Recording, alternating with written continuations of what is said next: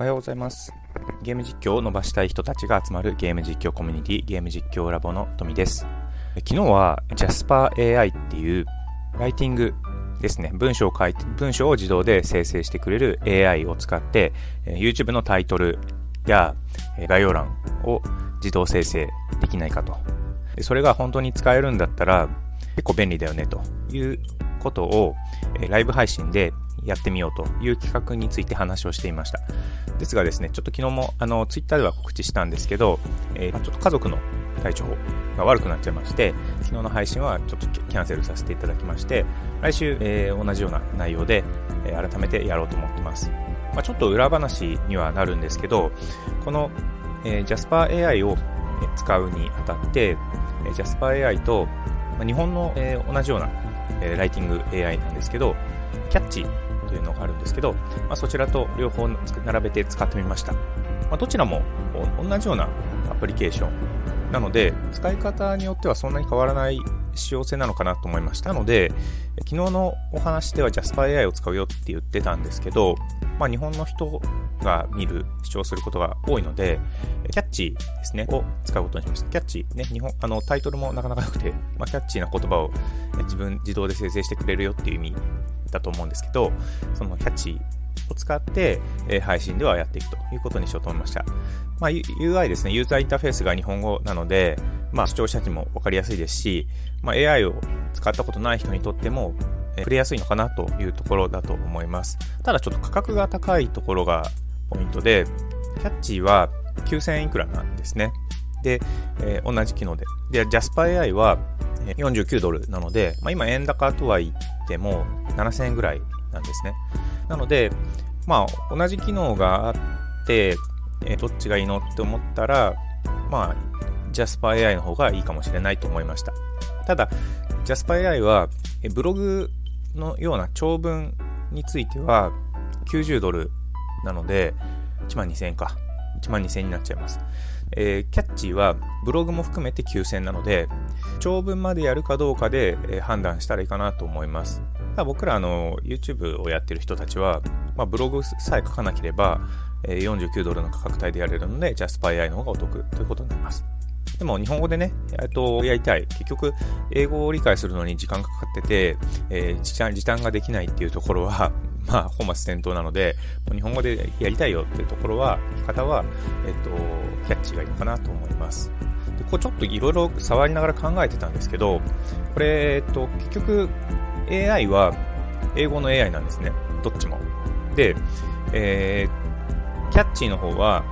日本語で書いたものを英訳しているはずです。で、それは Jasper AI も同じです。Jasper AI もユーザーインターフェースは英語なんですけど、入力は日本語でできるんですね。で、それも日本語から英語に翻訳してやると。で、Jasper AI の方は英訳は、えー DeepL っていう翻訳エンジンなんですね。それ結構優秀です。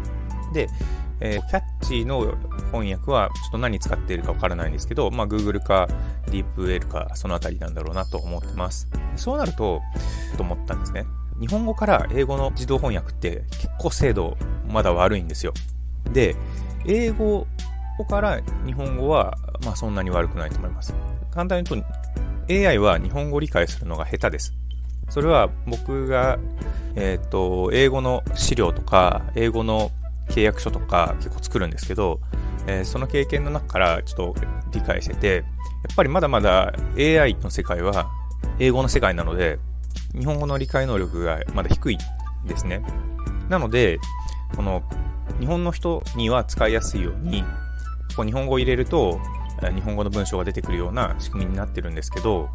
実際にはそれをやっぱり英語にする方が精度が高いんじゃないのかなと思って、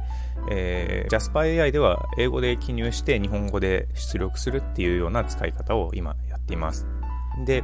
えーキャッチーの方は、まあ、英語で入力するということはできないので、もう日本語、日本の方だけのアプリケーションなので、まあ、日本語で頑張ってみるっていうことかと思います。もう一つのポイントは、AI は AI の言葉を知る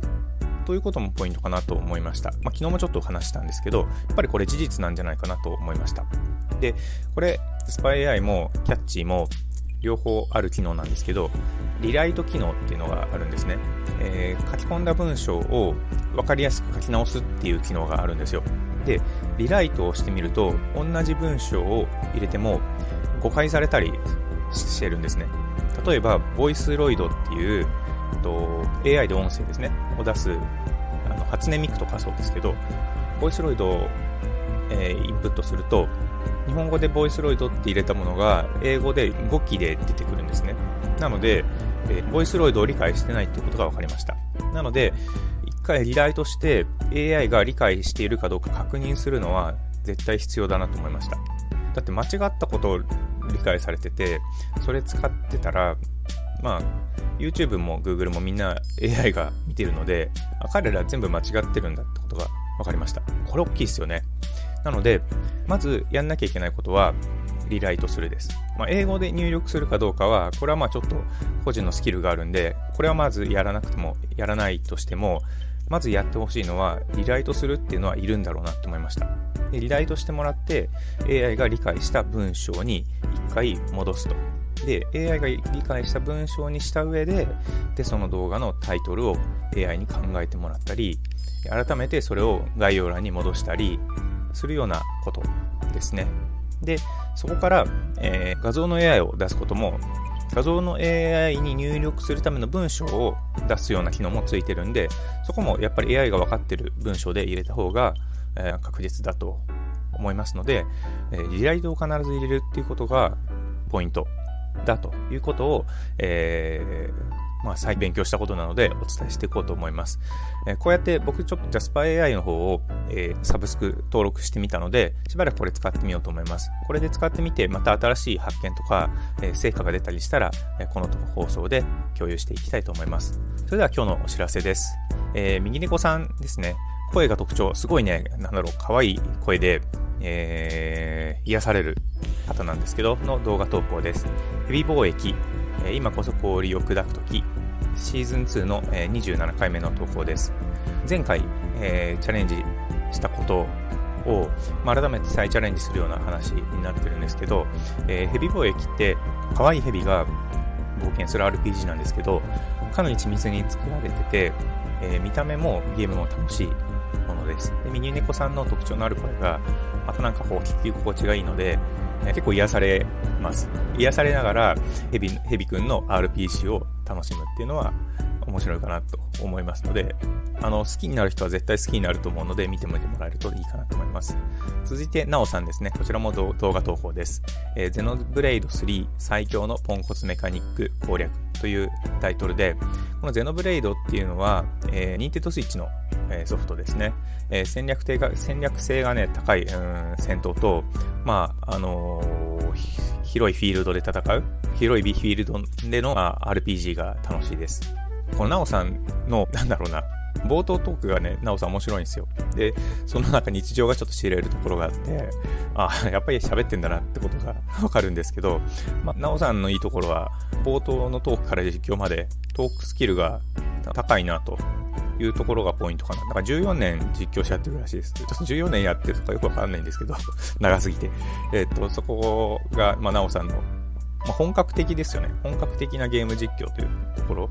あの、面白いので、ぜひ見てください。で、最後、えー、ゲーム実況ラボですね。僕らがやってる、えー、ゲーム実況ラボのコンテンツ集っていう、最近始めたチャンネルなんですけど、の動画です。えー、ショート動画フェス、え、予選 C ブロックっていうことで、えゲーム実況ラボ集会で開催した、えショート動画フェスを、えわかりやすくコンテンツ動画にしています。でこちらは、オニラさんの、まあ、ジェンガというタイトルと、右猫さんの栄冠ニャイン、シクトさんのマップ防衛という動画を